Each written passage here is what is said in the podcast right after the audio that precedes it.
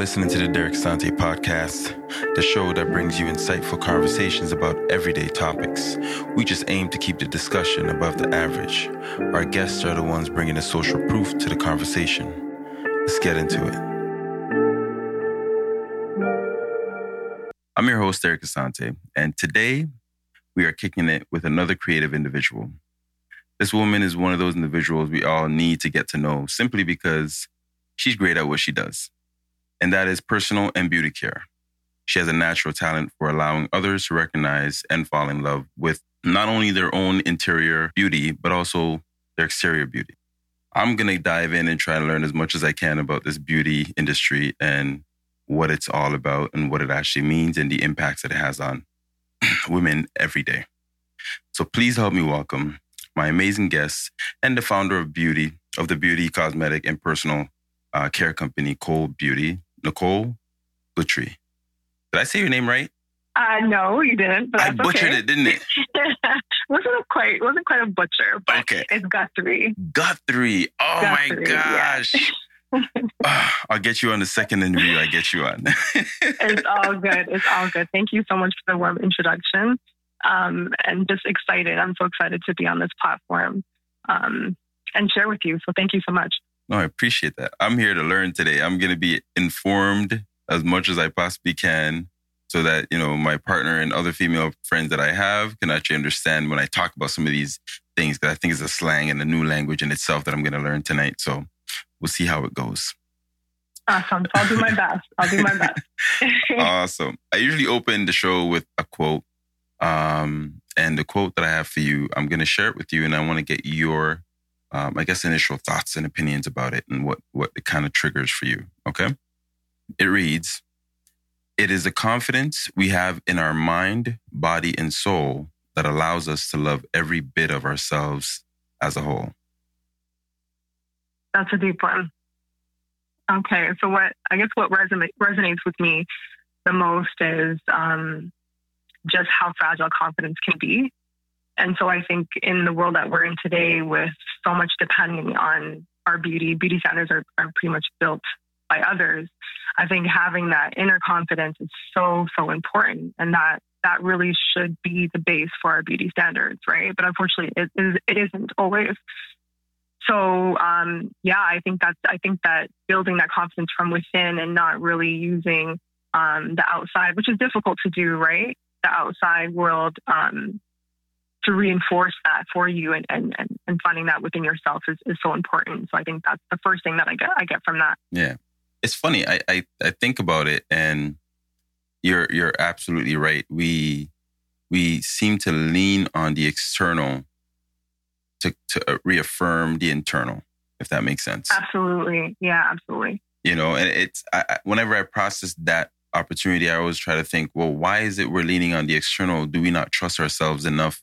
And why don't we trust ourselves enough to be able to just go forward with what we feel? But And I think, for, especially for beauty, it's based on a lot of times we base it on other people's interpretations of us, right?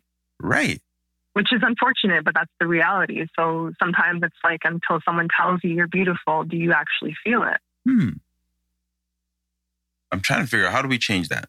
Like, what what what what would we need to do in order to change that? Where we we have to rely on someone else telling us that we're beautiful to accept it. I mean, that's tough, right? I think that really is dependent on on you, on the individual. I think I every day I still find myself, you know, like having to to affirm myself and and you know encourage myself um, in that way because I think sometimes life beats up on you. I think depending on your childhood experiences, did you have you know positive reinforcement and did you have those affirmations growing up? Right.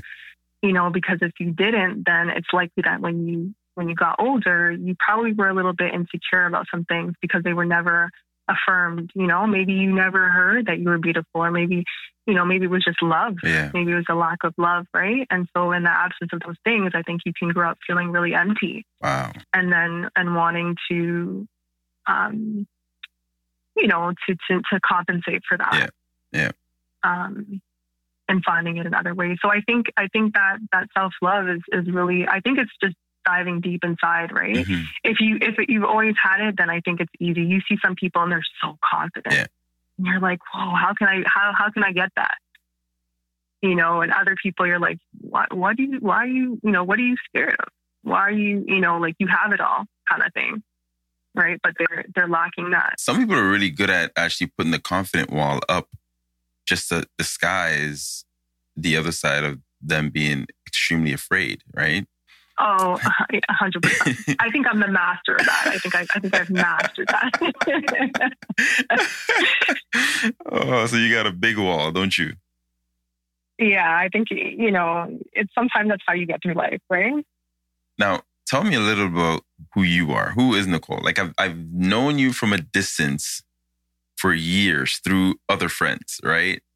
And Right. like I know who Nicole is. I've seen her pictures. I probably met her once in passing or something like that. I know. right? Yeah. but I keep hearing about her. Then I obviously I, I have you online that I get, I get to follow and kind of follow your journey on that aspect. But I don't know who Nicole is. So if you had to summarize who you were, and I, I'm assuming it's going to be based off of what other people have kind of experienced with you, how would you describe yourself? That's such a bit like that's a hard question. It is. Um, it's always been a hard question for me. Um, but as I start to come more into myself and understand who I am as an individual, um, I recognize that I'm a very determined, hardworking, and focused individual, and I think that that's kind of what I put out 1st Mhm. And it's probably to it's probably because I've had a I had a tough life Right. you know, like I had, I, I didn't have the easiest childhood. So I think that I grabbed onto a lot of things that made me tough, that Mhm. made me strong, that built character Right. um, at a young age. So I think I was extremely mature for my age, and I, I just eventually grew into that. So uh, it's hard to say. I, I don't know if I answer the question because it's so hard for me. I'm extremely shy at times, um, so it's hard for me to talk about myself um, in that way. But um, it's true. We've we've I've I've known of you. I we have close close mutual friends, um, but we've never really gotten a chance to connect on this level. Yeah. Yeah. So I, I'm trying my best, but maybe you can ask No me some more worries, no questions worries, and I I, got can, you. and I can get it. I can get us to a better place So to get you to feel me. so okay, so you are now a mother, right? I am a mom. yes. So take me back to the ten year old Nicole, and what was her personality like? Oh my gosh. So 10 year old Nicole, she was probably a little confused. I think at, at 10 years old, you're still trying to figure out life. You want to be grown and, you know, you think you're bigger than what you are. But, um, I, like I said, I had a really interesting childhood. Mhm. So I think at 10 years old, I was really trying to um, transition. Um, I was living with my mom um, till I was seven, and then I was um, I suddenly had to readjust to a new living space, and I was living with my dad, a single father. Oh wow. So I think I was just getting to know him because I would only see him on weekends. Right. So I think I was a pretty shy. Um, I was probably I had opinions at the time, but I probably was pretty shy and Right. More observant because there were so much changes that had happened. I didn't really know how to Yeah. you know, I digest, absorb everything. And so living with my dad and kind of getting to know him. So I think I was pretty confused at that point. Yeah. Um, just trying to make sense of like the things that were happening around me. What were some of the interests? Like, were you a creative kid? Were you uh, into music? Were you into dance? What were what were your, some of your things that you can remember? I think? I was into, I wasn't into, I do, I wouldn't even say that I felt like I tapped into any creativity at that age. oh wow. I was really into sports. Okay. Um, so I like track. Um, I feel like I got more involved in, in sports as I got older. Mhm. So I started to dabble in basketball and then volleyball. But at that age, I think I was really just, I was a tomboy. I was very much into sports and playing. Like as a kid, that's really what all you're doing Yeah, at that age, yeah. right? Playing, having fun. Um, but I was also very aware, like I said, um, because of so many changes that I had to experience, I was very aware of, of what was happening. So I felt like I had to grow up really quickly. Right. Um, so I don't feel like I was. I didn't. I don't. I don't recognize me being a creative at that age. Right. I think that came later on. And do you, do you have any siblings? I do. So I have, um, you know, Caribbean family. So no, enlighten me. you know how that goes. well, and so I'm the only child from my mom and dad, Okay. but I do have, I do have two older siblings on my mom's side, okay. and then I have um, four siblings on my dad's side. Okay. Do you but do you guys all Yeah. get along? I mean, so um, yes, we absolutely all get along. I think some of us are, are closer than, than Right, others. like right. so, on my dad's side, my two older sisters are much not much older, but they're they're older. Mhm. So I think that, uh, and we weren't as close. Right. But my siblings on my mom's side were very close. Nice. Um, my older older brother and an older sister. So yeah, and then I have a younger brother, and younger sister, and, and we're also close. They live in the states in North Carolina. So um, yeah, Okay. we have, we have good relationships. Yeah. So do you guys often have like a family gathering at all or or that's not something that you guys practice? Yeah, not we don't because we're kind of like um like some like like I said, my younger siblings are in, in the states, Right. and then my older we don't get along as get together as much, Mhm. um, but we connect on like social media. My my my older brother and sister on my mom's side, where we we connect much more. Like my brother, we actually live we live together. My brother and myself. Oh, Um, so yeah, we're pretty connected. that's good. That's good. As long as you guys are still in contact now, that's that's what's important. Oh yeah, oh yeah. But like I said, you know, like sometimes I'm not singling out Caribbean families. No, no, but, you yeah, know, sometimes Yeah. you know you have kids here, and you might have a sibling. You realize you have a sibling over there. Right. So, Right. Um, but fortunately, like it was, we knew we all knew each other. That's we, that's you a know, good thing. Yeah, exactly. And we we stayed connected. And, yeah, because it, it Yeah. can go far left. It can go. f- Oh, it, it definitely can go far left. Oh, definitely. now, where do you think the interest in um, makeup came from? Did you have an interest growing up, or it wasn't really a thing because you're into sports more so than anything else? Yeah, it was kind of it was kind of weird because I was very much into sports, Mhm. but I think there came a time, like especially in high school, where I suddenly became interested in makeup, and I think um, I think that was because my dad was so like anti makeup, hmm and so and he was like. You know, like he didn't. He didn't really know what he, he tried. Like he didn't know what he was with a, a girl. You know, a girl child in high school.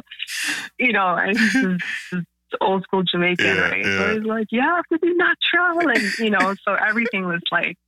But for me, like, I guess that that like really drove me to make makeup and Ah. drove me to want to try different things. And I think because I didn't grow up with my mom, I also didn't have like someone to kind of guide me. It was really just my older sister. Yeah. And so I definitely used to watch her put on makeup. Like I was, I would just be fascinated watching her put on because back then it was so simple. Like you put on a red lipstick Yeah. and maybe some mascara and you're good, right? and so now it's so complicated. But yeah, so I would sit, I would watch her put on makeup and stuff like that. So I, I definitely knew that I was fascinated by it. Mm. And that was probably when I was like 12, 11, 12. But when I got to high school, I think that was when I really started to try it on myself.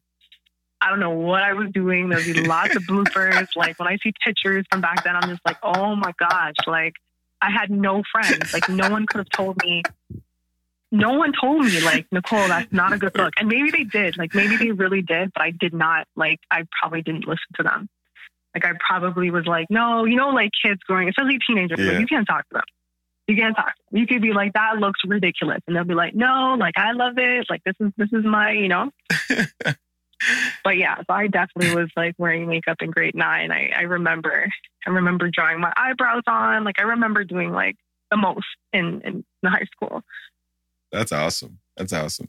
It's funny because I, I I I literally was cleaning out the basement yesterday, and I did come across some of uh, my wife's uh, high school pictures. You know that the student ID cards and and yes. so I pulled those out. and I was like, wow, we've come a long way. So listen, those I feel like sometimes those need to be in the archives, Right? Like but permanently. no, no, this one had to come out. I was just like, wait a minute, uh, uh I gotta pull these out. So I would, but but the the the great thing is, I looked at that and I said, look at this, you know, um, you know, we've been together this many years and she literally gets better with time. And I'm just like, Mm, a full transformation, right? And, I love that. right. Yeah. And, I, and I find that happens a lot with um, a lot of uh, black women where yeah. Yeah. you, you look completely different in high school in your teenage years, but as you get older, it's just like this beautiful transformation. And so I, it, it put a smile on my face the to see glow that. up and the glow up is usually what they what they like to refer to that the glow up? The glow up Oh, yeah. okay. Okay. See that? I just learned something new. All right. All right. I got to earn some points and get back into good graces. So I'm stacking up points right now just so that I can always get back in when I when I slip up. now, so you've been at this for a while, but we'll get into specifically um, cold beauty. But is there a psychological connection to why people put on makeup, in your opinion? Like, oh yeah like it definitely makes you feel better um, about yourself and i think like even for me i got into i got to a place where um, well first when i started wearing makeup i didn't understand why i was wearing makeup Right. i just wore it for this i thought it was a cool thing to do right, but I think that as you start to get older, and especially now, like in this present day where where beauty is such a big deal, Mhm. the beauty industry is such a is such a big deal. Um, you see the transformation, you know, and how it makes people feel, right? And I think it becomes less of, at least for me, it becomes less of hiding or masking, Mm. um, you know, like someone's features and more about enhancing, Right. right? And so I'll have people that will sit in my chair and like you can just tell by their body language, Mhm. like you know their their heads down, or you know I'd constantly be like, hey, can you can you kind of keep your head up because you're you're showing your it's almost like you're showing your soul in some ways, Right. right? Like people just are not comfortable with their bare skin. Right. And so, and I get it. Like sometimes our skin's acting up and we have, you know, like we could have sensitive skin. We've just had a Mhm. breakout or whatever it might be that could be causing our skin to not, not be in the best, to show its best. Right? Right. And then you have to go to the stranger or, or somebody and you have to, you know, kind of bear all. Right. Wow. And so you immediately see the change in this person's confidence once their makeup's done. And I absolutely love it, right? Because it's like that person was always there. Right. You know, it's just that they just needed a little bit of, you know, like they just need a little bit of help to get them there. But they always that's that's who they are. And so I absolutely think there's a there's a huge psychological component to that. I'm, I'm, as you're speaking, I'm thinking you mentioned two things that stuck out to me. Um, when you're doing someone's makeup, you can see their soul. It's like you're there. Is it how how significant is that for you? Because I can only imagine you're there to do this beautiful art. You know, it's I call it art. If if I'm off, please correct me. Um, but it is a beautiful process that you have to go through. It's a challenging one. But then you also have to balance this side of you where it's like, I gotta also console this person. Yeah, and I mean it's less of um it's less of the physical, right? Right. Like you're not really speaking, but absolutely it's a feeling, right? It's like very intuitive that you're picking up and you're reading into a person's being, Mhm. right? And so you can totally see when someone's feeling vulnerable, right? And that is that is vulnerability. Like we look at vulnerability and we think it's just like, oh, just you know, maybe you're just putting your feelings out there. But even bearing any part of yourself that you would normally not or Right. feel comfortable doing, like there's some people that don't feel comfortable going outside with without makeup, Right. right? And I remember I used to be like that, and it wasn't because I I didn't feel pretty or I didn't. I just felt like this is just a, a part of me Hmm. right? So this is just a part of my everyday routine. Like I had to, I would have to put on makeup, right? And so when I realized that I didn't, I didn't need it to, like I, I in fact, I, I lost as much, I lost some of the interest in putting on makeup. Mhm. You know, as I continued to work on work with clients, Yeah. I, I didn't have the time to, to put on makeup for myself, and I realized, hey, I don't really need that much. You know, like less is more. Like as you start to get older, you realize, right? Yeah. but um but going back to the individuals absolutely like you you you want to be gentle with with with that because you it's it's unspoken Right. but you can absolutely see that this person is trusting you Right. um with their with their face with their skin with themselves right and that that's the, the face is the first thing that people see Right. Right. right so Wow. What's what's the bond like when you have someone and you're doing their makeup? Do you find that there's a genuine connection there? And and even if it's someone that was referred to you that you've never met or you haven't really worked on them before. What is that bond like with that time that you're with them? So I think sometimes you can really carve out a, like a, a really cool rapport. Yeah. And I think sometimes it's like it's building trust, Mm. right? And so which is which is a part of building rapport, but you can really see that there's some people that don't trust you. Right. Even people that I've worked on before that Yeah. are happy with my work and have have come back, Mhm. right? You could still see that they're checking. They want to check to see, okay, is that, you know, are you putting on too much Yeah. or are you putting on too little, kind of thing. Um, so you kind, I kind of have to work with them as well. Like, girl, you know, you know, I got you, or Right. you know, like reassure them that they're in good hands. But for the most part, like I kind of changed my setup so when someone sits down, they can see themselves in the Mm. mirror, right? Which I don't, I don't often like because a, I like, um, The element of I like people to just be surprised, Yeah. right? I like the element of surprise. But B, it's because you're gonna check, right? Right. You, if you haven't come to me before, you don't know, you know, you've seen my work, but you don't really know what it what it looks like on you. Right. You're gonna be looking in the mirror, right, to see like, okay, what did she do with my brows, or what did she do with this, right. right? Right. Wow. That's that's a lot though. I mean, that's hard. Like I mean, I'm a visual artist. So for to have somebody stand over my shoulder and watch and critique something, I, that would drive me nuts. Like I used to hate when you know you're in public spaces and you're you're sketching and somebody just standing over your shoulder. Like, why are you staring at me? Like I'm trying to work here. So I can only imagine what you go through because they're looking at the mirror, looking at themselves, and looking at you, and thinking, what is she doing, or when is she going to do this? Because I'm used to this being exactly. yeah, and they start comparing exactly. you. Yeah, Exactly. So I'll get someone that'll be like, "Oh, can you? You're not gonna leave my brow like that, right?" And I'm like, no. Let me I'm work. like, no, girl. I'm like, no, girl. Just trust the process, right? Or sometimes I'll turn them, right? Like I'll spin my chair so they can't see what's Uh, happening, and they and they kind of have to wait until the end. But you can you get a bit of both. You get you get some people who are just like do whatever, and they trust Right. you 100, percent and they know that you know whatever you do, it's gonna they're gonna be happy with it. And then some people are like, mm, Yeah, this is the look that I want. Can you do this? right. You know. And then there's other people that are like, I need to see along the way how it's going. Yeah, you know, before I can I can trust that it's going to be, especially the people that want very natural. I find right. like I'll get caught and be like, I want it very very natural. I'm like, okay, I got you. Right? Yeah, yeah. Very subjective. I don't know what your natural Right, is exactly. versus mine, but like, you know, but I, I you know, I, I I ask for feedback hmm you know, like throughout to see like, okay, you know, are you happy with this? But it's hard to really get a sense of what the final look is Right. because there's so much that goes into it. Like as an artist, you know, like Yeah. y- you can't show someone a partially finished piece. That's the Right? worst thing Like you, you- can do. yeah, like because they're not going to get the full the impact of, of what you created, Yeah. right? So you kind of have to, and it's messy. Like when I sometimes you look a mess, like you look like a hot mess, like halfway through. Like that's why they always say trust the process. Wow. That's incredible. So I'm curious now. Okay, let's say I show up, I book an appointment with you, and I want my makeup done. Now, you right away notice that I do have some sensitive skin, like I have a bit of a breakout around the cheeks and so forth.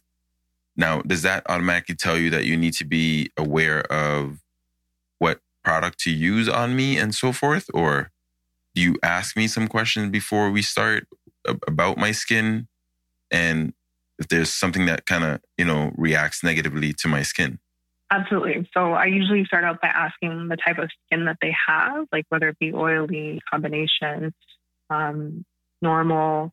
And then I will also ask, just get a sense of, are you like, do you have any sensitivities or allergies to any of the products? Mm, Like, because most people, most people do wear makeup. So, um, you know, I'll ask them what kind of products do they currently use.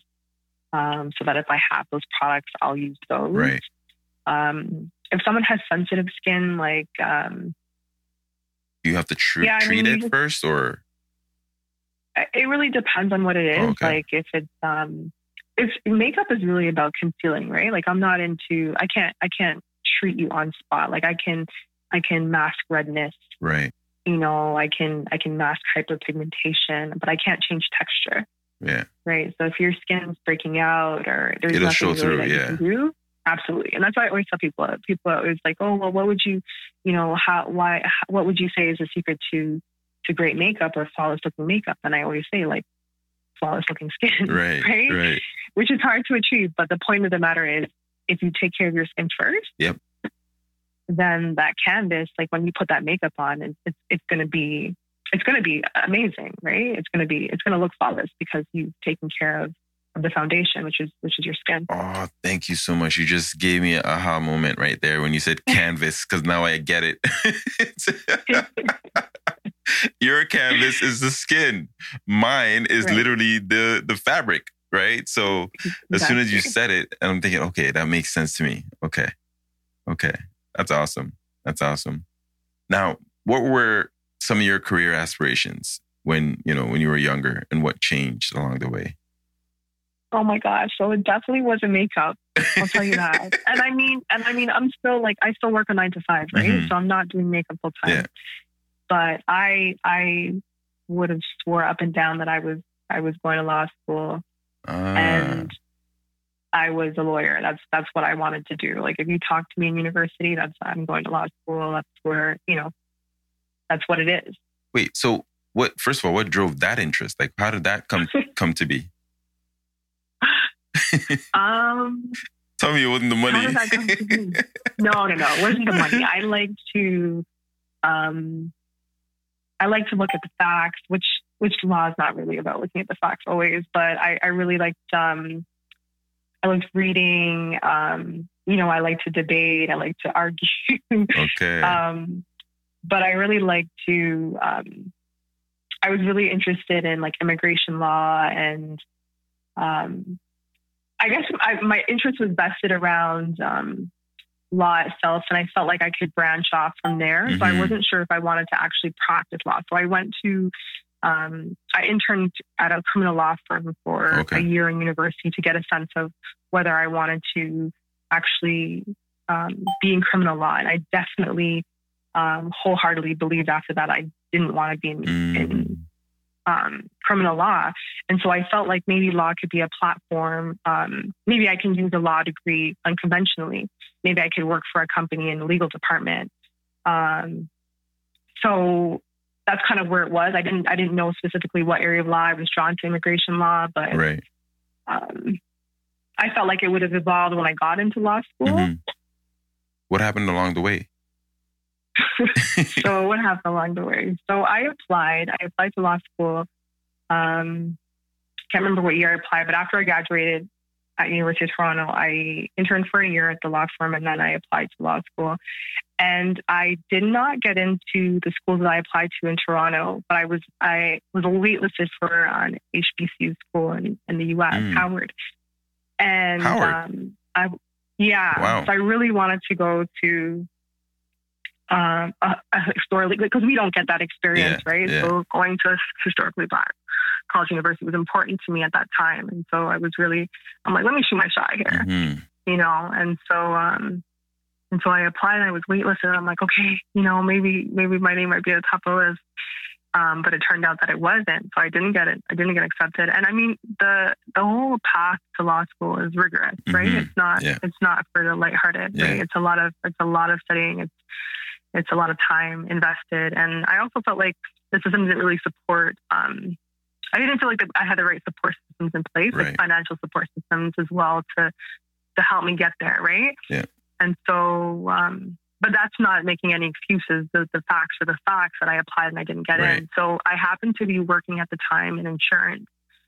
Um, and I had just gotten my broker's license. I was just working just out of university, you know, like you just need a job kind of Yeah. thing.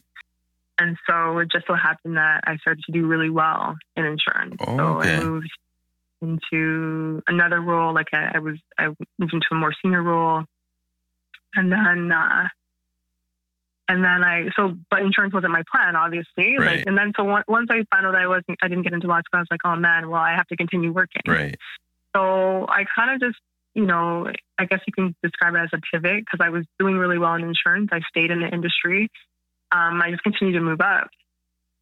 And so um, That was it. I it. went from personal insurance, like personal lines insurance, to commercial. So now I work in commercial insurance. Okay. Um, So yeah, and so then sorry, when you say commercial, is it for like what? Is it for construction? Is it for auto? Is it for I, it, it's, it's for businesses. So it is all the industries that you can think of. So whether it be manufacturing, construction, Oh, small business.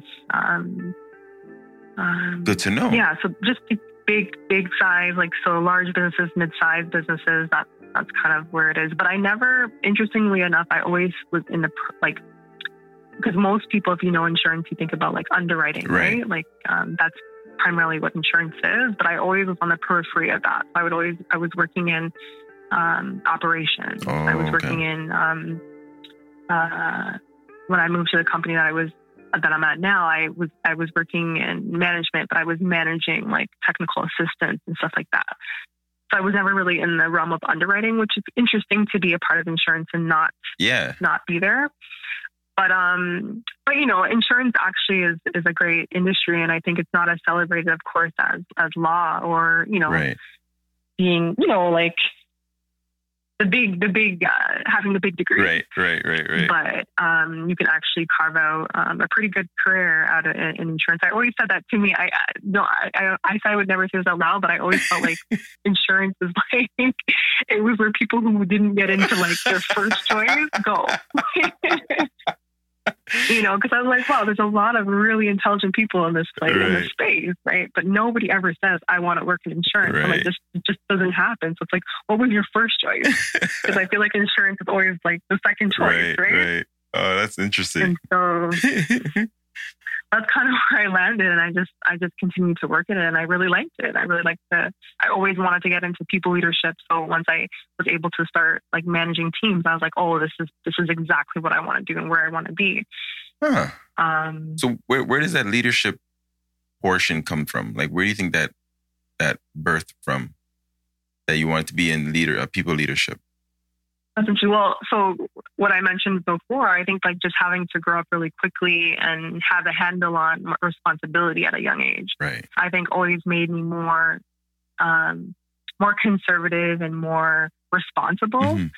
And I kind of look back and I was like, I don't really feel like I had fun. you know, Right. you're asking me who's Nicole at 10 years old. I'm like, I cannot really, I can't remember when I really, really had like a, a carefree So you were childhood. you were that A student then, Definitely wasn't an A student. but Definitely were, wasn't A were you student. in your books like more than? Definitely wasn't in.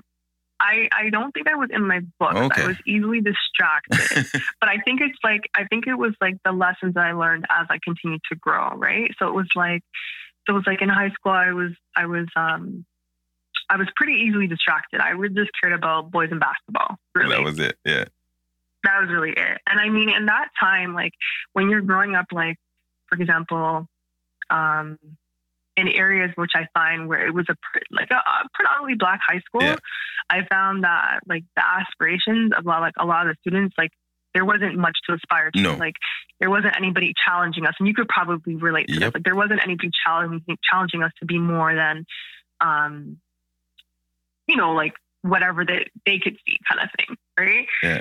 Um, so I didn't really have any aspirations of like going to university and all that stuff. Like that was not even a thought in my mind. Like I was like, I want to go to co-op. I want to get a job at Foot Locker, That's and I want to, you know, like I want to work at a shoe store so I can get discounts. yeah. That's that's the nineties. Yeah. That's that's definitely. You know what I'm saying?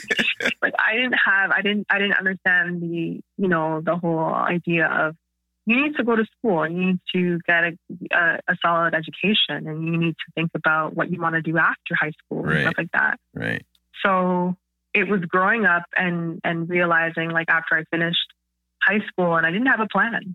I didn't have a plan. I just I just so happened to, you know, end up living with some some relatives who were very um uh, academic minded. Mhm.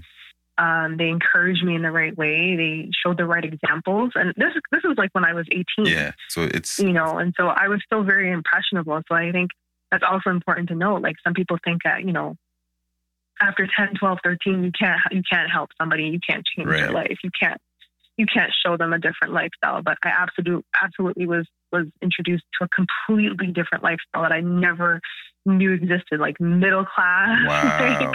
Families that went to church and, and, you know, they had good jobs. And, and, um, so I started living with, um, and I call her my mom now Mhm. um, because she was a cousin. She's a cousin of my mom's, but she's she's absolutely my mom. Um, but she really helped steer me in the right direction. And I think that's where I started to take control of kind of, you know, my education. I went to university. I didn't even have the grades to get into to university. Oh wow. I had to take a, I had to go through like a bridging program that university that uh, U of T had. Right. Um, just to prove that I, you know, like I was academically, you know, capable Right. of, of, of going through the rigors of, of university at the University of Toronto, right? So I had to do that. Wow. And so it came along the way. So the long, a long answer, but so all of that came along the way. No, that's Um, that's that's pretty cool. I mean, it's I I would have never guessed that. Right? Really? No, because uh, you have to keep in mind, I I've only known you from a distance. Yeah. and so yeah. the image that people paint of you was not what you just told me. It's way better. Like meaning uh, that that didn't come out so right, but meaning they told me that you were this A student. At least that's the image that kind of came across as I listened to stories about you or them describe who you were to me. And so when you say to me that you were easily distracted, I didn't get that picture. Right? Oh man, I'm so easily distracted. You know, but yeah, absolutely. I did not have I did not have the grades to get into university. that's Absolutely incredible. not. I had the I was smart. Yeah. I was smart and everyone always used to say that to me. Like all my teachers would always say potential, potential. Like that was a word that they threw around all over the place. Yeah. You have so much potential. But I didn't know my own potential at the time, you know, and so I was just like, who needs potential? Like I didn't I didn't I wasn't interested, right? Yeah. Isn't that, isn't that, isn't so, that um, interesting that one exposure of something outside of your, you know, your your little ecosystem changes everything. remarkable. Like it's it's incredible. It's like you just it's like that stone and like you drop into the water and the ripple effects from there. Oh my gosh. Um like it's incredible. Like I did a complete 180. Like my life turned around so much. I've I experienced so much growth in that time just by having a community of people that actually supported it. They like I was adopted into this you know, Yeah. they're my extended family, but they treated me like I was their immediate, you know, and and that just changed my whole my whole life. Man, kudos to those people when they when they get you know when they get injected into your life and right? yeah yeah Right? that's incredible. So you have a child now, right? So I'm curious, at what age do you think you'll allow her to start putting on some makeup? Oh my gosh. So she's already like, you know, toddlers. Because she like, sees everything you're doing. Yeah, everything. yeah. But she, yeah, so she's already like, she'll pick up my makeup brushes, she'll put on her face, you know. So I, I, I will admit that I have indulged her some, and I, I put some lip gloss on her lips every so often. but, but I think like I, I don't, I don't think I feel comfortable with her putting on makeup until we understood why she wanted it, right. Right? And like when we can have that dialogue, I think I would, be, I feel comfortable with her putting on makeup. Mm, And I also feel a lot more comfortable because I know how to put on makeup. So I can guide her. So it won't be like this crazy, you know? right. Um, but I don't know. I, I, I don't think it would be at a early age. Like I, I can't I can't give you a, age. no, I get it. I get it. I get it. It's it's really about comfort, right? And I was thinking too, as you were talking, I'm thinking, what about um, because I know when when they're going through different stages as kids, their skin is different, right? Um, Yeah. they're a little bit more, especially preteen hormones and and everything else kind of changes everything, and so that might have an impact. And so I can, I'm assuming you're gonna have to watch that too to see what's what how she's reacting to certain things at that point. Absolutely. And then you'll be yeah, able to and she may not even like she may not even want makeup. Like some Right. kids are the complete opposite Yeah. of their parents, Yeah, right? it's true. And they get that away from me. It's true. But with her specifically, I can see that she's like like she seems very girly. Yeah. Like she and she does, yeah, she wants to do like all kids. They want to be like their parents. They want to do what they do. So for now, Hmm. um, Let yeah. her be a kid. I also like. I'm also like, oh my gosh, those tutor like those little like tutorials where you like mommy dog tutorials are so cute. oh, okay, okay. And I'm like, You're tempted. I'm like, oh, I can't wait till you're like six, seven, where we could actually play and make it together. That's you know, so I, also part of me is like, I'm very. I think I have a very strict side because my dad was very strict. So I have a very like strict kind of like by the book Mm. side. But then I also have this like, oh, but that's so cute, and you know, Let your guard down a bit. let my guard down, Yeah. like have fun, right? Because I think that sometimes you, as adults, you forget like it's about having fun too, right? I, I find I don't know. I don't know how um you know her father is, but is he the one that lets her kind of get away with murder or no? Absolutely. Yeah, so it's it's Yeah. definitely so I'm gonna I'm gonna assume and jump off the cliff here and say that mothers of um, you know, girl uh childs are usually more stern with them than the fathers. As opposed to if you have a boy. Like I have a boy too, and so I know he's getting spoiled by his mom and I'm spoiling my daughter. So I can see Yeah. yes, yes. So it's always Which interesting I to mean, there watch. should it shouldn't be it shouldn't there shouldn't be you know like it should be all the same, but it's true. Like it feels it feels like there's an affinity, Yeah, you know, like that that father daughter and that mother son Yeah. affinity, right? yeah. Um, So it's, it's always interesting. but yeah, like she she definitely yeah Daddy's girl. gets him. Yeah. Yeah, absolutely. Yeah. Wrapped around the finger kind of thing. and that that makes you guys jealous too, because you're like, wait, how you letting her get away with this? oh, for sure, for sure, right? But because then we have to deal, we have to clean up the mess. that's right. after, That's right. That's right. That's true. That is true. When when did you? So I was reading uh, that you became a published uh, makeup artist. What does that mean when you're published? So it means that your your work has been published in um, some type of editorial piece, whether it be Got it. magazine, Okay. could be video, it could be yeah. So whether it be print or online. Got it. Got it. And when did that happen for you? When was the first time that you got published? So I got published last year, Officially? and um, officially, yeah. nice. Congrats. Thank you. Did Thank did that make a huge difference for you though? Um, being published as opposed to not being published, or you haven't re- reaped the rewards of that yet? Uh, no, it made a huge difference for on like so many different levels. I think um, for one, like I'm a self-taught makeup artist, Right. right? So we talked about like my background, and Mm, you did not hear me say that I went to like makeup school, Right. right? So I didn't go to makeup school. I taught myself makeup, and so there's a lot of self-taught artists. There's a lot of makeup artists, right. right? And so um, you you don't really get that recognition from the makeup community until you're like until your work's recognized. Mm, Oftentimes, depends on what kind of artist you are, Right. right? Some people are makeup artists slash influencers, got it. right? So they just do makeup on themselves. But there's there other people are actual makeup artists that do um, or makeup artists on, that work on other people. Right. So I think getting that recognition from the community, like when your work is published, that kind of gives you that that validation, Right. Right. right? And so um, it's a huge deal. Like I've only been doing makeup for this is my third year, Oh wow. going into my fourth year, right? And so that was one of my goals Wow. um, to be a published artist because, again, like I said, you're you're recognized by the makeup community, but then you get access to like discounts, right? Because makeup is expensive. Like Yeah. building your makeup kit is very expensive, Yeah. right? It can become very expensive, and so having proof that okay, well, I have my like I have an editorial piece now that's been published. This gives you kind of a free pass to get discounts, like at, right. at- with big makeup brands that you would normally have to, you know, pay full price for, Wow. kind of thing. So, okay, now I'm, I'm I'm curious. So let's say for a company, um, you know, Sephora or one of them, Mac or any of those big big companies, if you went in there, how would you then try and get a discount? Well, how do you present yourself in that situation? Oh, so they so you can apply directly to them to the company once you once you have a work that's been published, you can apply for um, membership. Oh, so it's like an affiliate program type of thing.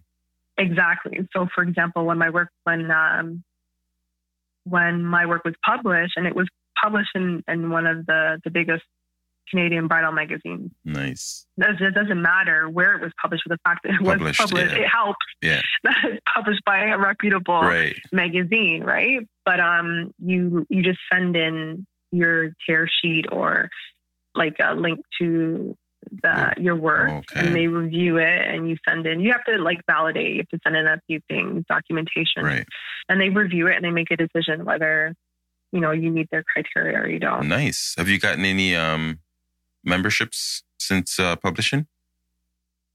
yeah, so I applied. I've applied to quite a few, but mainly like the places that I shop at, or you know, like I I would use your products. It makes sense yeah. to get yeah, Yeah. to make to get a discount from. But I think it just adds to your resume, right? Right. Because as a makeup artist right now, it's very competitive, right? And on top of that, I'm not doing this full time, so I feel like sometimes I'm not.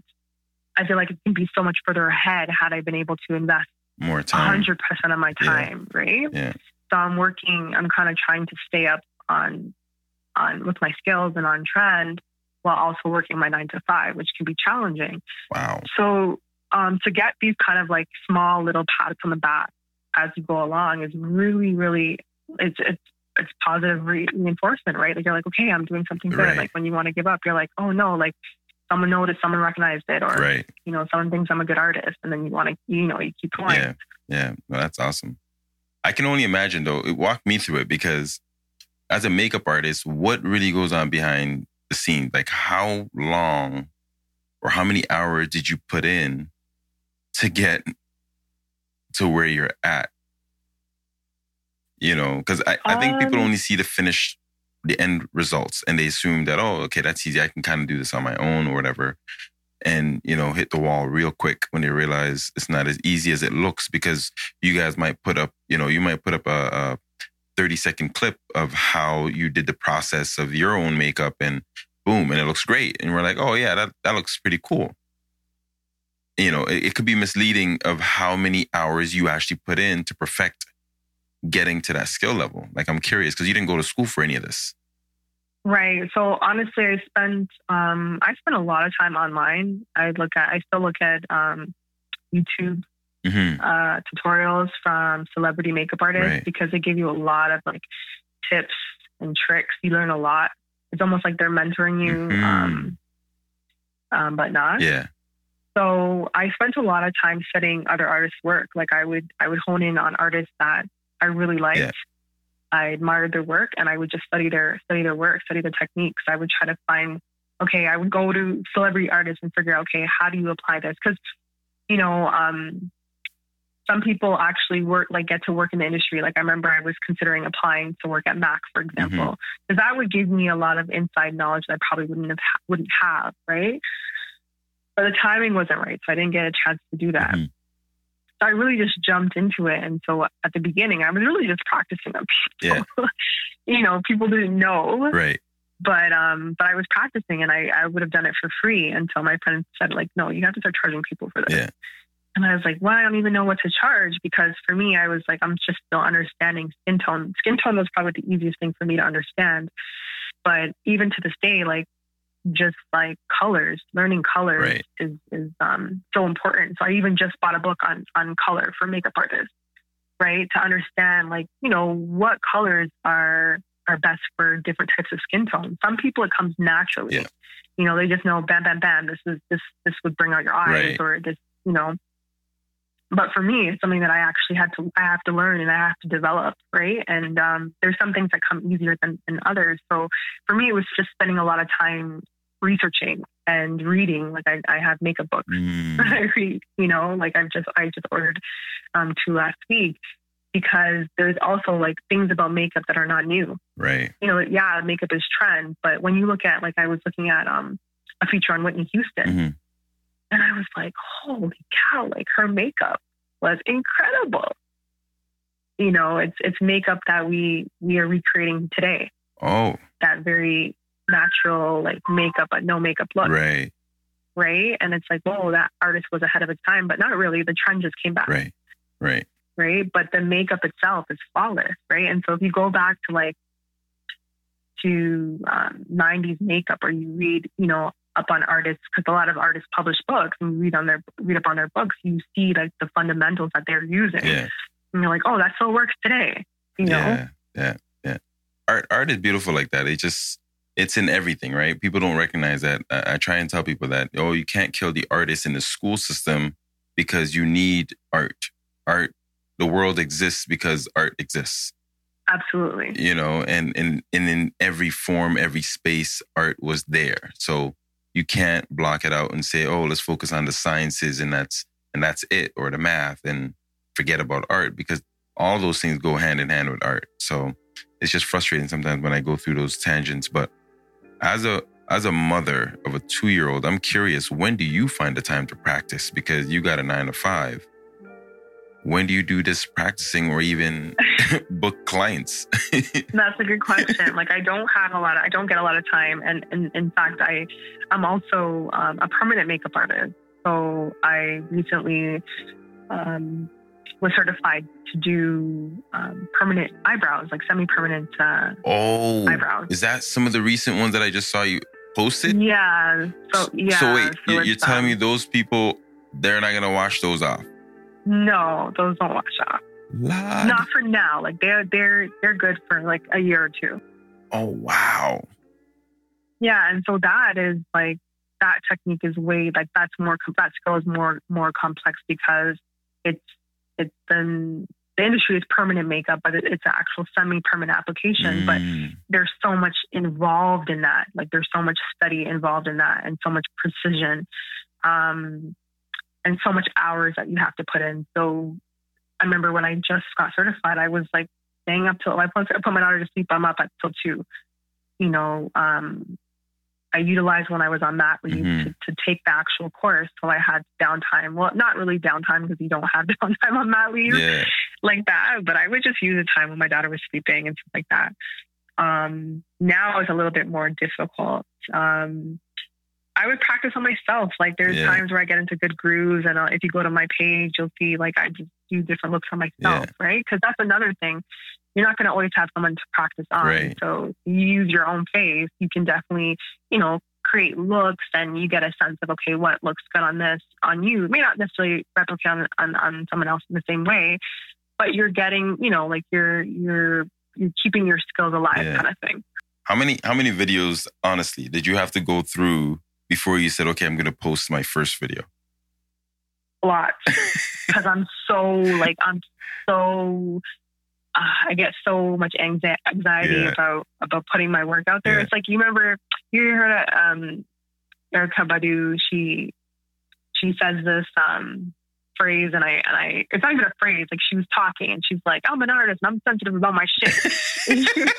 yes.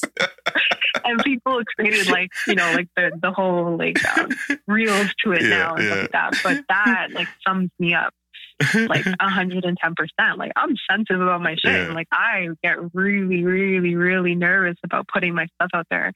You know, if I don't feel good about it. yeah. And then the other part of me is like, girl, you gotta put it out there because this is just this is your growth, this is your progress. You're showing, you know, Yeah. you're just showing your your your evolution, That's right? it. That's awesome. and your journey. But oh man, like I would literally be sweating bricks when I was like, I think when I did my first, because I'm so nervous. It's you're you're any artist can relate. Yeah. Anybody who Yeah. who produces any type of work, Yeah. right? For the masses, whether it be you have 500 following or yeah, Yep. you know, like 10,000 following, like anything that you put out, like you're very, you're now subjected to the opinions and the thoughts That's it. That's it. um, of others, right? And so it can be very, it can be very nerve wracking. now, is there? Do you have a favorite product? Like, is there a product on the market that you that's the, almost like your go-to, or maybe three products that's this is my go-to, or it works really well for um, specific skin tones that you often find yourself working on that you go to often. So one staple that I like, I like, I really, really like using today is even from like myself personally is um, Too Faced concealer. Too Faced concealer. Um, yeah, so the brand is is called Too Faced, um, but it's a concealer that, I mean, is almost every makeup artist that I I, I follow use like swears by it. okay, hold on, hold on, and hold I on. feel like- Sorry, hold on, no, hold on, hold on. Concealer sounds like you're trying to hide something. So- You're definitely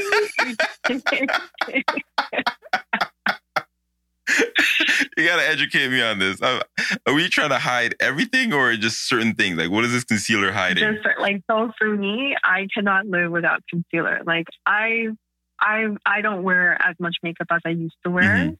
and with the whole pandemic thing and not really having to leave, I work from home, so even more so, Yeah. I've really just um, been investing in my skincare. Mhm. However, when you have kids, Mm, you know what those bags are looking like, right? And so like they're not getting full night sleep. Right. Like you don't always get that, Right. right. And so for me, I'm like, oh man, like I need something to cover these bags. Mm. That's what concealer helps with, right? it. It. really helps like to conceal areas on your face, right? Any blemishes. Okay. But a lot of times it's, really great for for minimizing the appearance of bags Okay. or dark or darkness around the eyes, right? Mhm. so that's something that's something that I use on my clients. Um, it's also it's not just about it's highlighting as well. Like it's it's a it's a brand that obviously like we have so much diversity in shades now, Mhm. right? Like we're not limited to you know five shades anymore. Right. So you have a whole scale of like just range of different shades, and so you can use these products like this one in particular for so many different things.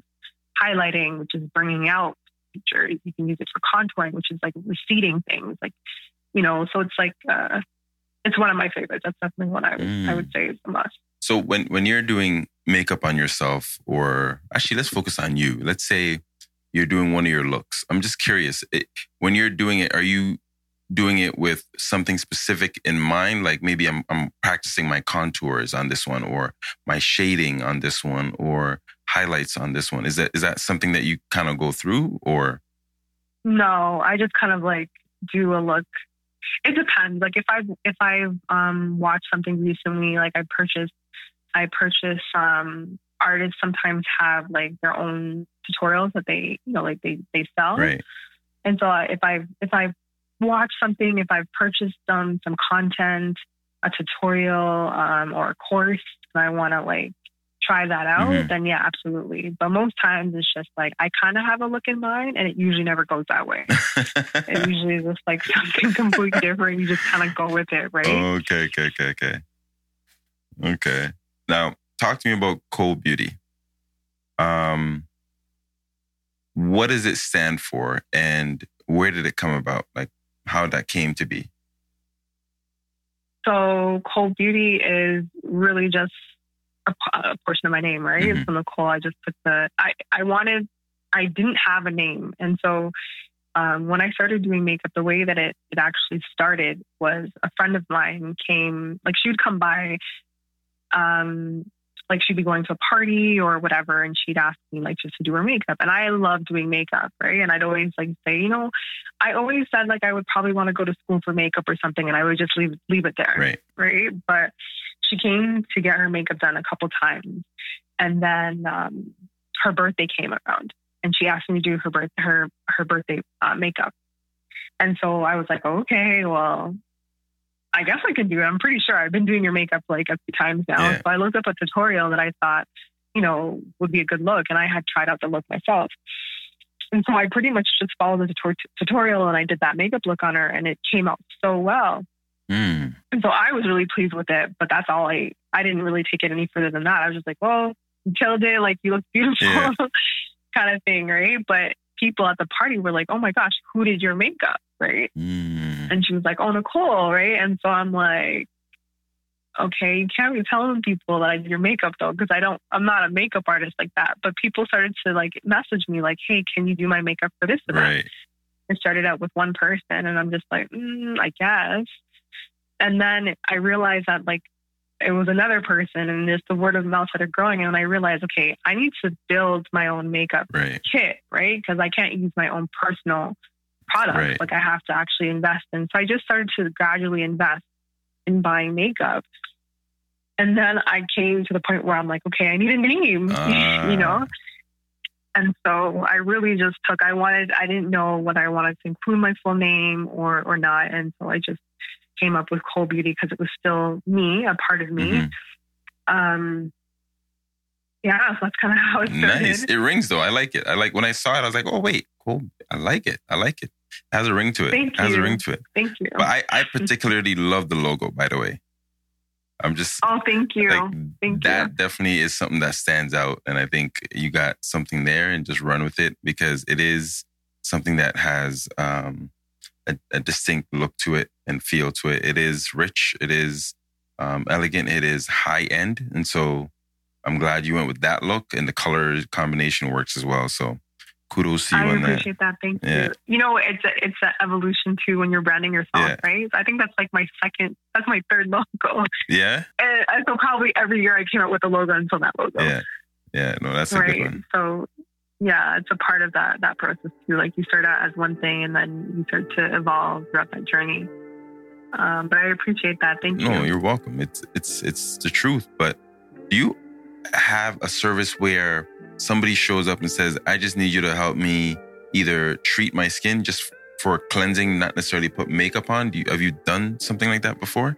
No, I I haven't, but I I always had an interest in it, and I said to myself like when I transition Mhm. um, into doing this full time, I would definitely want to have a component um, focusing on that. Yeah. Not too too much, but what I would like to offer is like maybe a facial before the makeup application. Right, right, Right, nothing too aggressive, Mhm. right? Because you don't want to like open up pores or anything like that, Right. and then apply makeup. right. Um, but definitely like a cleansing of the skin Mhm. a proper cleansing of the skin before the makeup application, I think, is something that I wish I could always do, or or that's where I want to get to. Nice. And just like a full ser- a service, right? Yeah. Like, yeah, I don't know any places where I can go and I can get like you know my face massaged Mhm. or Right, you know properly moisturized and hydrated and then get a makeup Right. application. But ultimately, I think that would be that would be such a nice add-on, right, to have because it's really, really like about the skin. And I, yeah. I was always a minimalist when it came to skincare. Mhm. But then as I started to age, I was like, hey, you know, I know black don't crack, right, but but we gotta, you know, we gotta do do a little something, something Yeah. to make sure that we're taking care of our skin still, right? yeah, And so I started to just pay attention more to like what I was using and and stuff like that. And I realized, um, yeah, we can really heal. Like we have to heal our skin, and and then when we do that, we don't have to put on as much makeup. right. I'm thinking about future clients that you're going to have, um, people that are going to listen to this episode and actually have questions and things like that. So I'm trying to keep them in mind um, as I, you know, dive in a little bit more with you. What services can a future client expect? Like, to what level of, you know, um, professionalism and and that genuine connection or interest? You know, like I find some people are doing things because they're just doing it and it pays them. Um, and then there are those who actually do it with a bit of that passion in there that you can feel it. You know, so I'm trying. For sure. I'm trying to figure out. Um, Yeah, what would they get from you know Cole Beauty if they if they booked you and they said, okay, I need you to take care of me for this event. However, I'm also curious. Are you mobile? I am mobile. Yeah. Okay. Yeah, limited limited uh, mobility. Um, so because I again work nine to five, Right. so it would be usually weekend mobility. But um, and for sure, and I think that you you hit the nail on the head with that. I think that you can always send someone who's truly passionate about about what they're doing versus someone who's just looking to get paid, Yeah. right?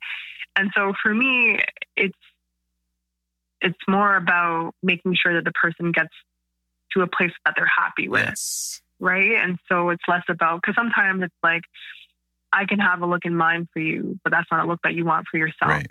Right? And so it's it's for me, it's really important to have a conversation. You know, um, le- not it doesn't happen as much with um, with like everyday makeup clients, but especially when it comes to bridal. Um, I really want to get a sense of what you want for that day, how you want to feel, Right. right? And then I can kind of put together what I think would be the right products for you based on that. So it's, it's kind of curating that look for for that person, right? Right. Um, but I always go above and beyond, and it's, it's just because I not only is that what I I like to receive, Mhm. and it doesn't mean that people always have to do that, you know, go out of pocket for you. Right. But it's just because I would never want to send somebody out a certain way. Yeah. Where I wouldn't feel comfortable, you know what I mean, looking that way, or you know what I'm saying. So Yeah. I'm very, you're a reflection of me, and so therefore, everything that I do, I try to do with, um, with passion, but also with purpose, right? Like I want to make sure that we're getting to a place that you're happy with, and I'm, achieving a look for you that you're happy with, and that meets your needs, right? And also bringing out things that you probably didn't know were there that you that you never thought you would like, Right. right? So it's a bit of also convincing, like, hey, why don't you take a risk here and try this out? I think this might be something that would look good on you. Or so I think for me, it's really about building that relationship first. Yeah. It's not transactional. It's really about building a relationship. And it sounds kind of corny when I think about it, but it's it's genuine. Like it's a genuine like care and concern for that person and wanting them to feel the best, the very best that they can feel.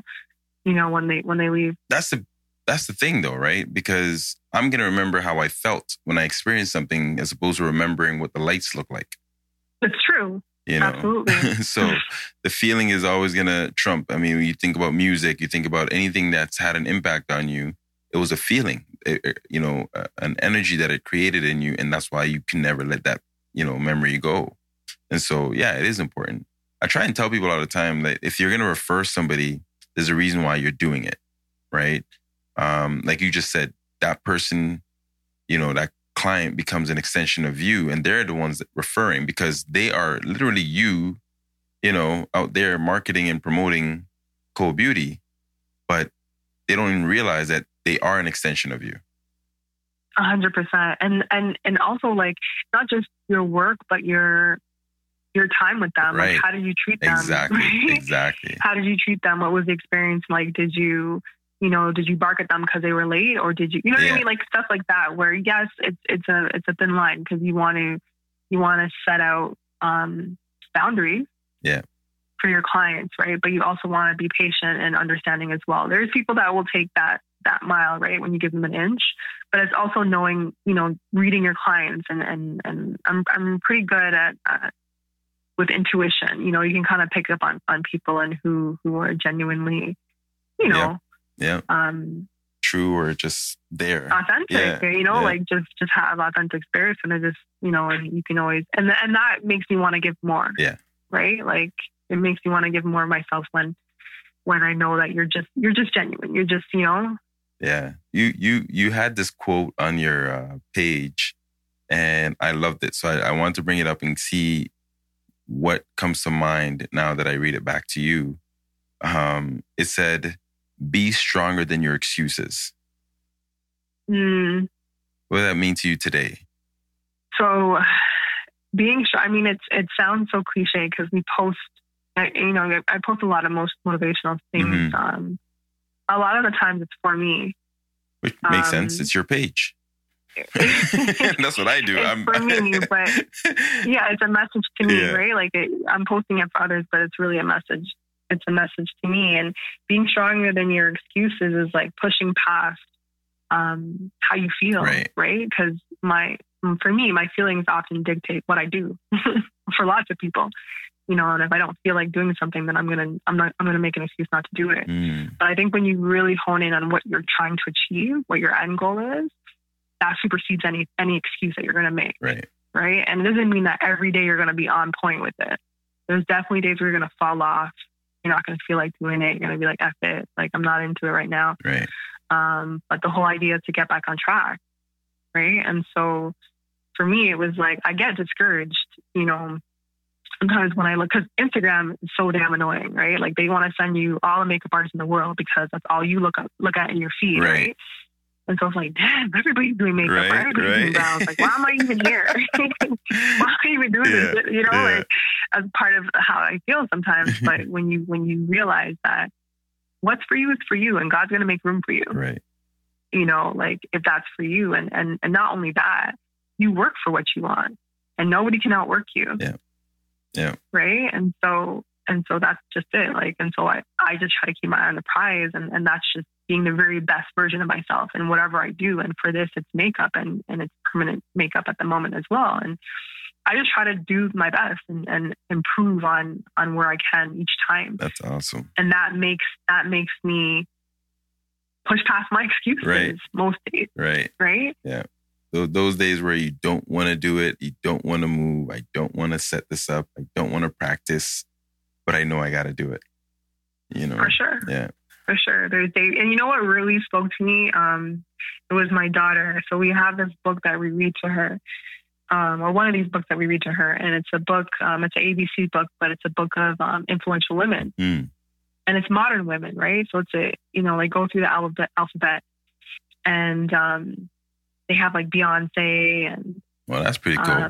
I want to see yeah, this book. Yeah, I, I thought so. I want to see this book. So I have to, I have to, um, I should have like brought it with me so I could read the title of it. But it's a really, it's a really neat book, right? Mhm. So it goes through all these different sheroes, and there is um, a makeup artist in there, and her name is Pat McGrath. wow. And Pat McGrath is huge. Like she's an incredible makeup artist, and she has her own brand of makeup, her own product line, and it's its value, its valuation is like a billion dollars. So when it came out, they were they were saying it was bigger than Kylie's Wow. um, product line kind of thing, Hmm. um, value wise, right? And so, in any event, she's in this book, and I'm just like, how incredible is this that you can now look through a children's book and see a makeup artist, right? Right. But what's even more incredible is that when she sees um, Pat McGrath, she says, "Mommy, that's mommy."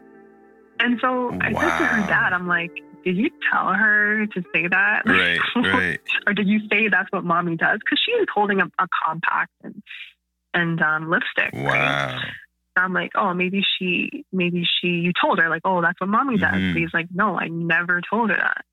And I was like, wow, like she actually sees, she sees, she understands what I'm doing, and she was able to relate that back to this this woman. Yeah. Please, This- this- please don't ever, ever, ever like do this thing, this mumble talk with kids. They are brilliant. Oh my gosh, are they ever? Um, I I try and tell you know like a lot of new parents or parents of you know slightly older kids. I tell them I said don't do that to your kids because Baby talk. yeah, you're you're actually like you know regressing their their progress. Like you're sending them backwards because they are in the phase between you know zero to seven years where they're actually trying to understand your language, but you're messing it up Yeah. for them. Yeah. And then you wonder why they're delayed. It's because you messed it up, but you thought it was cute. Meanwhile, they're like, wait a minute, that's what you say all the time. So I'm gonna say that too. And now they can't exactly. it's it's so sad to watch, but yeah, I just say talk to them the same way you speak to another adult, talk That's it. and you'll see how quickly they develop. It's it's amazing. I couldn't agree with you more. It's so true. It's amazing. My my my three year old is using the word devour today all day. I'm devouring No this way. candy. I'm dead serious. We were dying in the car. I'm like, what? What? What did you say? He's like, devour. Watch me devour it. I'm like, that is awesome. so that was his word for the day because what he heard me use it and then he says, What is that? Have to break it all down, right? To eat and really be excited about eating this thing and making sure oh there's my nothing left. And then, And then he just, yeah, and that was it. that's amazing. You know, so he used it the entire afternoon. I'm devouring everything. And like, you go for it.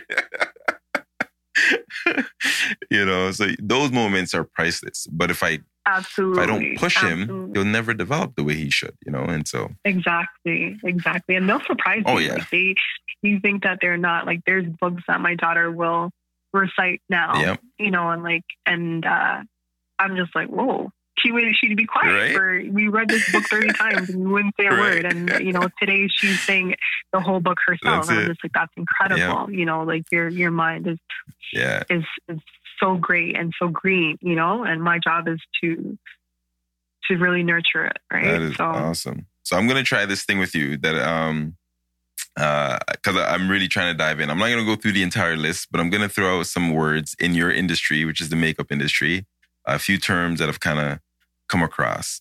And do your best Oh to kind of quickly educate me on these. Yeah, I'm gonna try. We're Right. gonna try. Be gentle. Okay. okay. Um powder away. So powder away, I would say that's probably just applying. Like usually after you apply foundation, you put a powder, Okay. and this is just to set set your makeup so it doesn't move. Oh, I see. So if someone said like powder away, then I would think that they were just setting their their makeup after foundation. Got it. Uh, another one that I came across was dilute with moisturizer.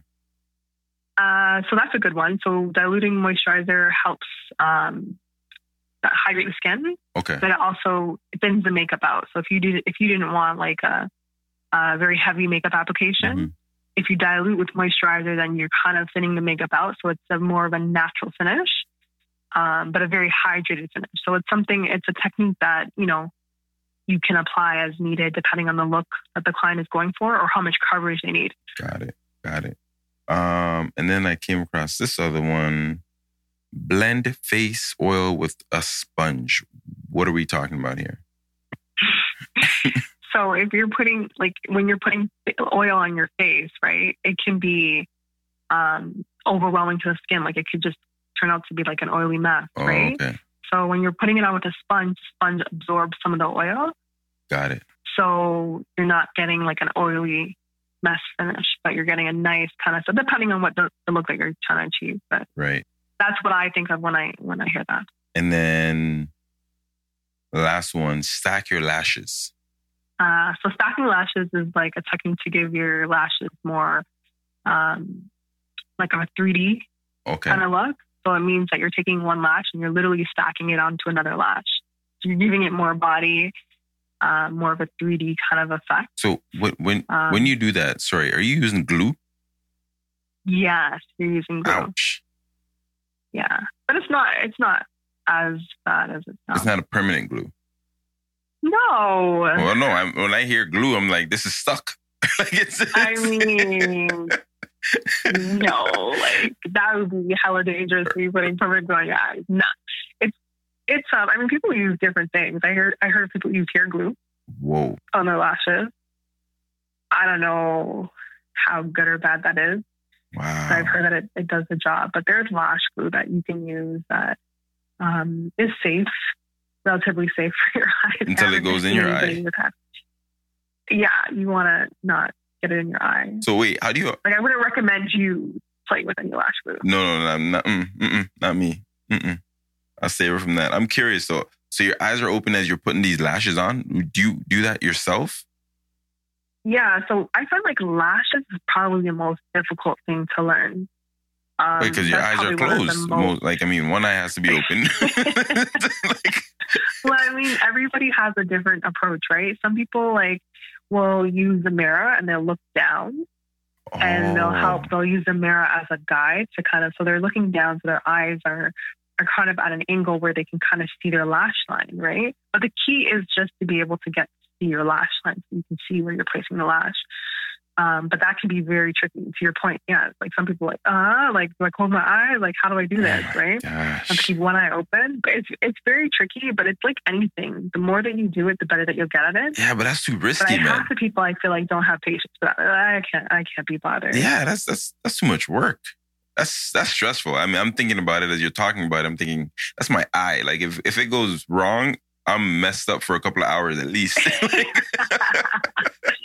no, like you, like I said, when I was a kid, like I was when I was in high school, I was like, trying everything. I didn't try lashes in high school, but I tried contacts. And I feel like if you can put contacts in your eyes, you can put anything. You can do anything because that is probably the worst thing to do, like to learn how to do. Yeah. Like putting something on your actual eyeball. You know, so if you have that kind of precision to do that, then putting on lashes is like a breeze. So I don't think I ever really struggled with putting on lashes. I just didn't have an interest of putting on lashes until like I was in my twenties. wow. Um, but definitely, I think it's like probably one of the most difficult things I, I find that people um, say about like makeup is lashes. But how long does it take to do your makeup? Let's say, um, I don't know, one that you posted. How long would it take you to do that if that's how that's the look you were going for to leave your house? So looks that I've posted, are, I I probably seldom would leave my house with that anymore. Okay. okay.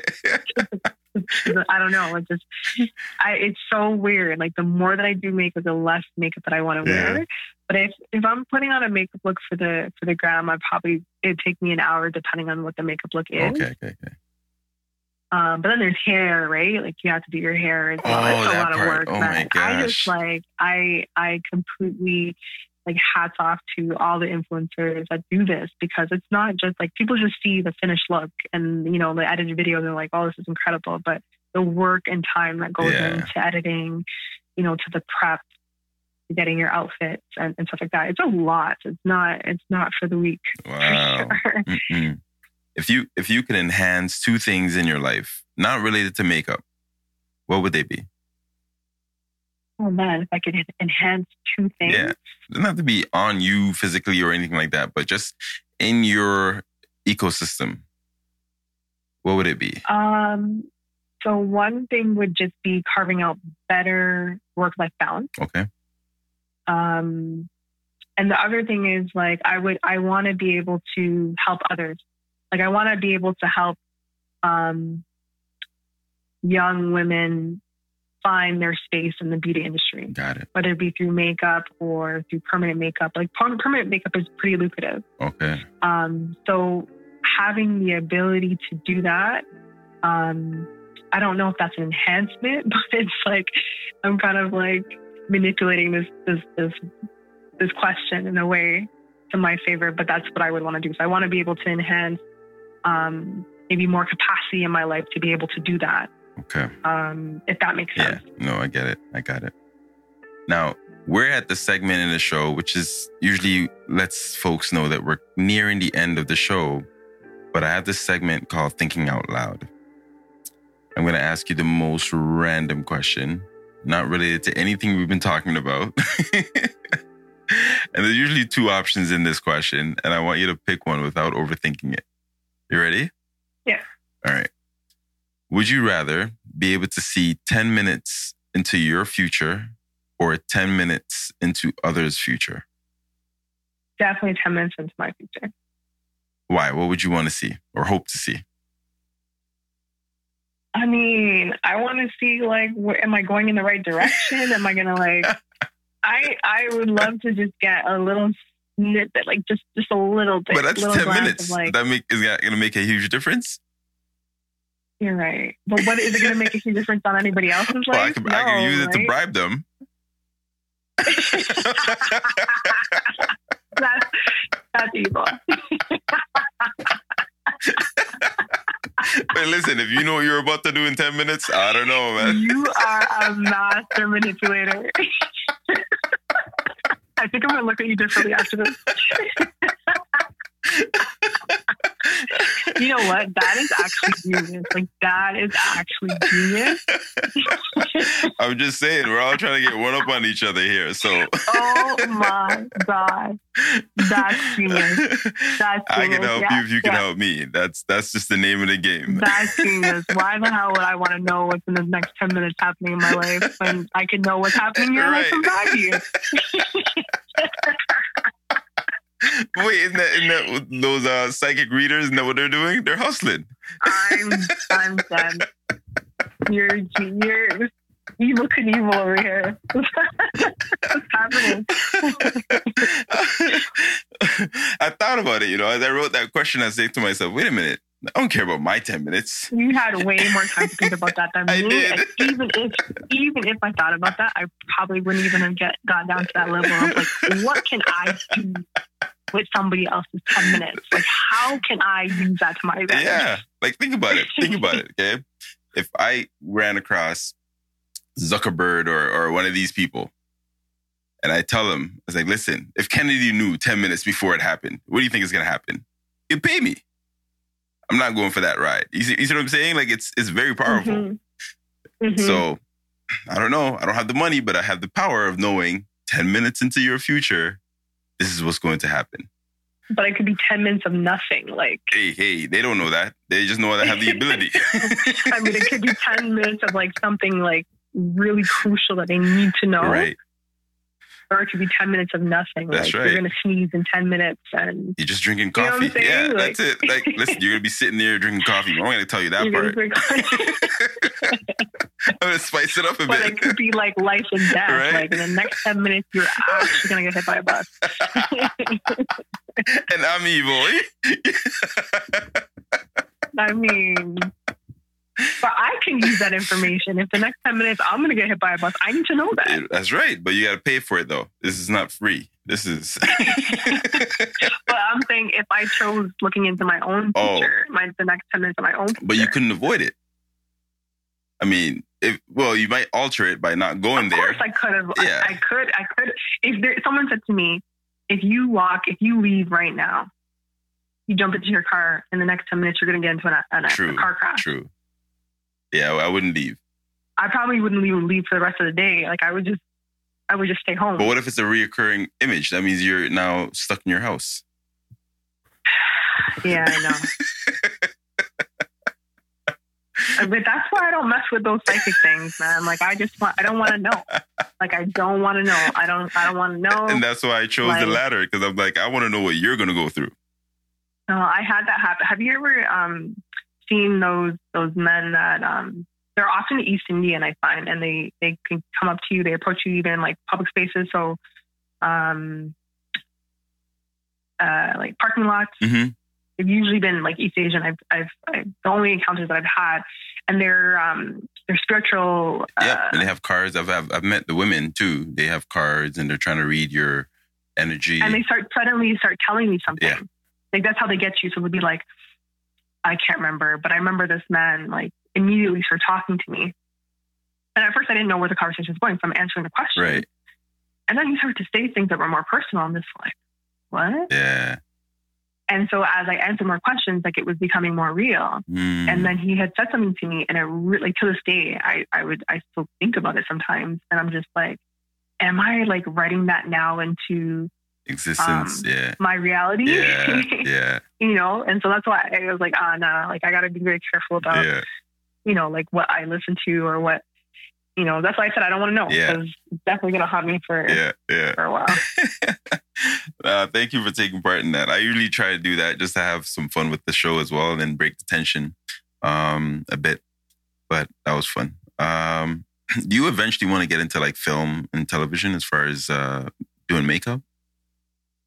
You know, I would, I would like to. I'm so nervous um, about that realm because, especially when it comes to like um, well, not special effects. I don't think I would want to get mm-hmm. too deep into yeah. it, but um, I would absolutely love to. And I think that really, that's where you really start to experience the industry mm. um, when you get onto and learning like you know how makeup is yeah. on on set and how it interacts with lighting and stuff like that. So absolutely. Um, nice. Yeah, so I, I don't know what that what that looks like, right? Yeah. But because I also want to be able to train others um, to do makeup. Right. I think that that's also there's also a big need there as well. Like just teaching people how the basics of makeup, or whether it be running classes or you know having artists. Um, I think that's something that you, like, should definitely do. I mean, that's beneficial for the, the community as well as for you. Um, because you get both the best of both worlds, right? You have a business, then you also have the the ability to to teach people. That's what you also mentioned earlier, and the people get to benefit from it. so I don't know. It's a win-win. Yeah, I think so. So I, you know, um, I'm putting it out there, but we'll see how how things evolve yeah. and how we grow and stuff like that. It'll come. It'll come. Now, what is the most important thing to you in this life? Um, the most important thing is is really creating the best life for my daughter right now, and um, and making sure that she knows she has a relationship with God. That's very important to me mm-hmm. um, for her. And so it's important for me to, to be an example of that. And what's what's um, your relationship like with God? So I I, I don't like to. Uh, it, it's it's interesting. Like I I'm very prayerful, and um, I read my Bible and, and do what I think I should do. Mm-hmm. But I think it's for me, it's it's more of it's the communication piece for me. Right. Um, it's talking to God and and you know and and allowing Him to use you and you know what yeah. I mean. Like that's the connection for me. Even though I when pre pre COVID I was going to church. Mm-hmm. Right, I would go to church on Saturdays regularly, but it's not so much the performance of church because I didn't really, I don't really always understand that. Like I felt it was more of a routine. Yeah. Um, but for me, it was more like cultivating a relationship. So it's like carving time out yeah. um, for God, like, you know, giving him his time to, you know, um, for you to rest, but also to meditate and to, to reflect and to worship. And, and so those things are important to me. And I, I, can only hope that I do the right thing way or, or, you know, like create that, the right environment so that she also, um, has that reverence or, you know, because right. it's hard, right? It is. It's, it's hard to, you don't want to misconstrue or, you know, like yeah. religion and, and, it's such a hard thing. And, and so I want to rely less on religion though and more of like having a spiritual connection with God and yes and knowing that, you know, like prayer is powerful and you know, and, and Yeah. stuff like that. So that's the most important thing for me. Yeah. And, and just being there for her. Cause like I said, I, I poked at it throughout this conversation that, you know, like I didn't have my mom and that was, that really had an impact on me. And so being there for her in the ways, in, in, in ways that I didn't have, right um, is important. what's if you don't mind me asking what's your relationship like now with your mom Ah, it's weird. okay it's weird. Like she's um she's present or she tries she she tried to be present, but I think it's it's different, right? Like I don't know her. okay I don't really know her as a person. So Right. it's it's a very strange kind of relationship, but you know, you're still respectful because that's your mother. Like Right. that's your that's someone who birthed you, but it's weird. yeah It's weird and you know, but you kind of like accept things for what they are, right? Like not everybody who are your parents are supposed to be your guardians, right? Right. Like there's people that might actually play better roles. Yeah. Yeah. Um, in your life than your parents, and it's hard to accept, but that's sometimes the case, right? And there's some people that don't even have like their parents, or Yeah. You know, and so they rely on other people to kind of like to kind of um, fill in the gaps for them. So yeah. you know, like it's it's a I guess it's a it's a work in progress, yeah. But um, but yeah, you kind of have to make um accept the things that you can't change. that's right. That's right. You know, that's it. Now could you share an important life lesson that you've learned over the years? Wow, yeah, an important lesson for me is is betting on yourself. Ooh i like that i like that That that's been my biggest lesson. You know, and and not being afraid to take take a risk on yourself. Yeah. Um, I'm less I'm less of a risk taker now that I'm a, a mom.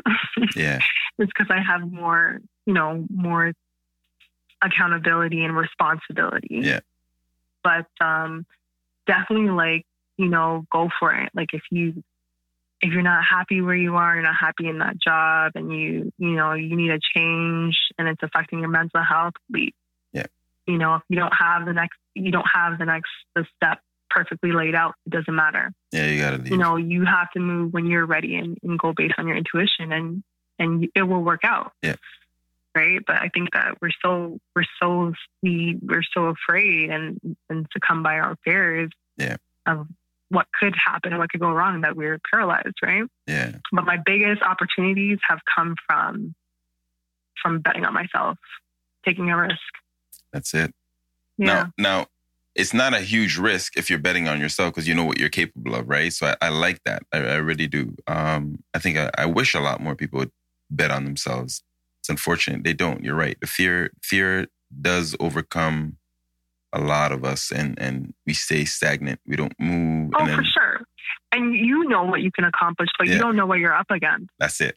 That's it. right? Like I know what I can do, but it's up to that other person. Like for example, if I quit my job tomorrow, I need to find another job. I know I can find another job, but the question is, will when will I find that next job? Will the employer that I'm applying to see whatever they need to see at this point in Right. time, or do I have to go through a little bit more hardship before I get to that place? Right. Right, So there is right. there is risk involved, even if you know what you're capable of. It's just you know, um, The other side that you don't control. Yeah. yeah, yeah. Yeah. Now, when it's all said and done, what's Nicole's legacy? How how would you want to be remembered? Um, honestly, it's it's less about all the you know like the the, the money and the, the material stuff. Like I love nice things. Don't get me wrong, Mhm. but it's really like the impact that I I had. And it sounds so cliche, but I'm really about like helping others, and I think it's because I feel like I came from the trenches. Yeah. You know, it's not Yeah. like I, I I had a that that that spoon, that silver spoon kind of thing. Like I know what it means to like not have and to be given opportunity. Yeah. And to take advantage of that opportunity. Yeah. And so the biggest thing for me is like helping. Like how can I help you get to the next level? And the only way that I'm going to help you do that is by being as successful as I can possibly be. Yeah. So all I want to do is be successful, and so that I can turn help you to do the same thing That's it. right? And so that's that's the most important thing for me, and that's that's what I want my legacy to be. Like I want to help other people do the same thing. Like I feel like you know, um, and I'm going to bring up Reva because I know that you're Mhm. close with Reva. Yeah. But we have these conversations where we talk about, you know, um, just this idea of wealth and and the fact that I feel like we're supposed to be living in prosperity. Yeah.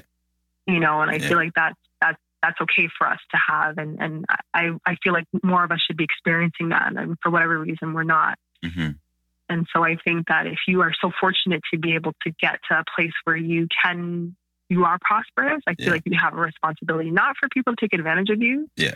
But definitely for you to do a little bit of what you can to help somebody else get back, get on, you know? Yeah.